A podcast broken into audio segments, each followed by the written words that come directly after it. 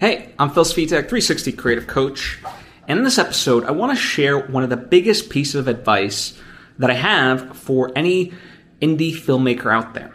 Now, before I fully get into it, though, I would like to take the opportunity to invite you to subscribe if you haven't already. That way, you get all the various lessons and episodes that I put out right when I put them out. Thank you if you just did, and thank you if you already weren't. It truly does mean a lot to me, as I hope it does to you. So, let's get into this. What is one of my biggest pieces of advice for filmmakers? Well, it's that whenever you're making a movie, try to only use score instead of songs. So, what do I mean by this distinction, right? Score is something that is uniquely written by a composer for a movie, right? As opposed to what I consider a song, it's something that already exists within the world that you can listen to, and then you're sourcing it for your movie. And you know, the a common example that I can give is let's say a dance scene. You have a scene where people are, you know, they get up and they dance, right? And when you do that, you don't want to just play a score. You want something that A, people generally know and like, or B, at the very least, it's something that is so fitting of the scene that it just works, right? You know, um, in that way.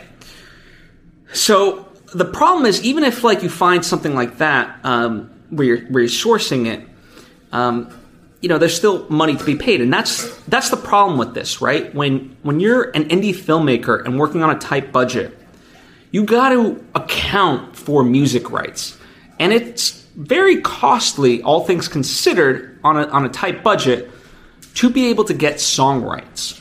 Okay? And so the less you de- have to depend on that, the better off you'll be, the more freedom you will have.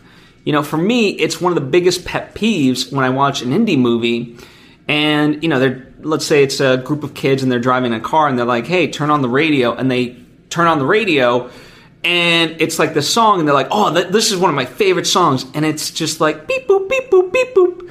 Now, you know, I get it; it's tough because you know that beep boop beep boop, right, or whatever it may be, is actually from like some sort of music library for the most part that you can license relatively cheaply, um, as opposed to you know like a Beyonce song or something like that, right?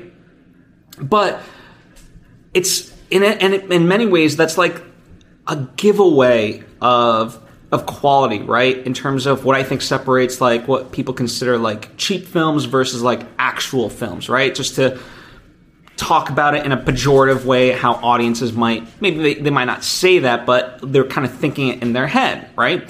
And so, you know, for all the things that that are out there, I think music is one of the biggest you know giveaways that you made a movie for cheap and because you can hide a lot of other, you can make a, a, an amazing movie for next to nothing.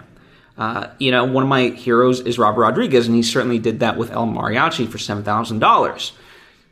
Now the thing of it is, he didn't license any music; he just created his own, right? And so that's the key there. So as you're working on whatever movie you might be in, whatever capacity as a producer, as a screenwriter, as the director, whatever it may be, keep that in the back of your mind because it is quite costly, right? And and difficult. Now, if you're going to do it, know that this is the fact and keep that in mind and make sure to allot the time and effort for that and also understand that like the more popular a song that you're trying to go out for it's going to be more difficult and more costly, right?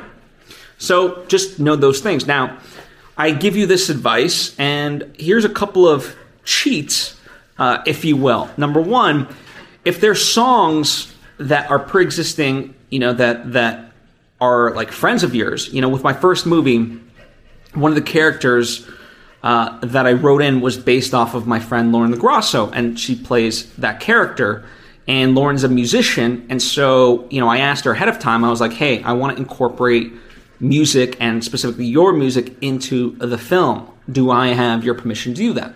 And you know, we still ha- had to me as the filmmaker um, had to license it from her as the musician. And you know, we did that. We we negotiated and so forth and and whatnot, and it worked out great.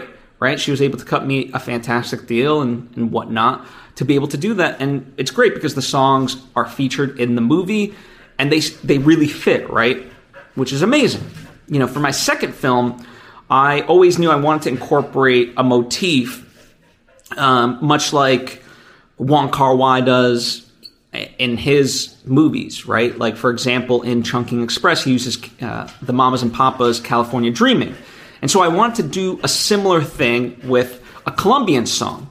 And, you know, while I had written the script and kind of fit it all in there, you know, we still had months of pre production. And so I, as soon as I kind of thought of the idea, I got to work on getting the song rights for that.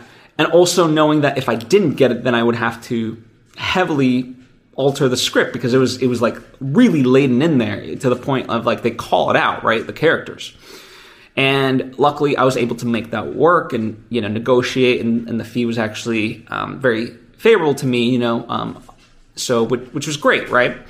So you know it's, it's not to say that it's impossible and whatnot and that you should avoid it at all costs but understand that it is a much more difficult road to go down. Um, and I say this as someone who uh, wrote in a dance, a couple of dance scenes into my movie, and the song in question that I, um, you know, there's there's one in partic- one sequence in particular that I'm trying to get a song to, to be able to use and work with, right? And you know, and going through various options to try to make it so it's not beep boop beep boop, right? And and people like, what the hell are they dancing to?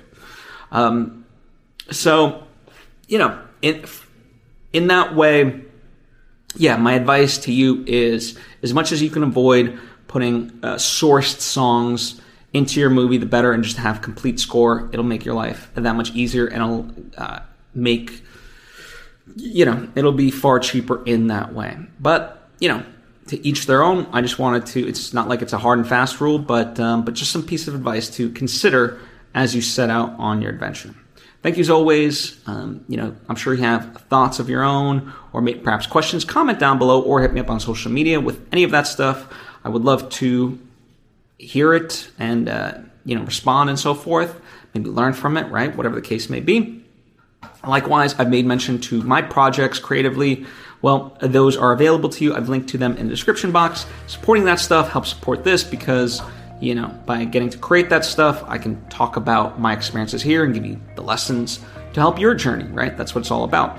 And if you appreciate what I do and would, um, it, that, that you think you would benefit from more direct interaction, well, we can do that through my Patreon page, patreon.com slash Phil Svitek.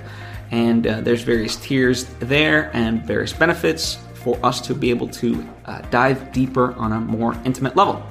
So, um, thank you so much I appreciate you and I'll see you next time.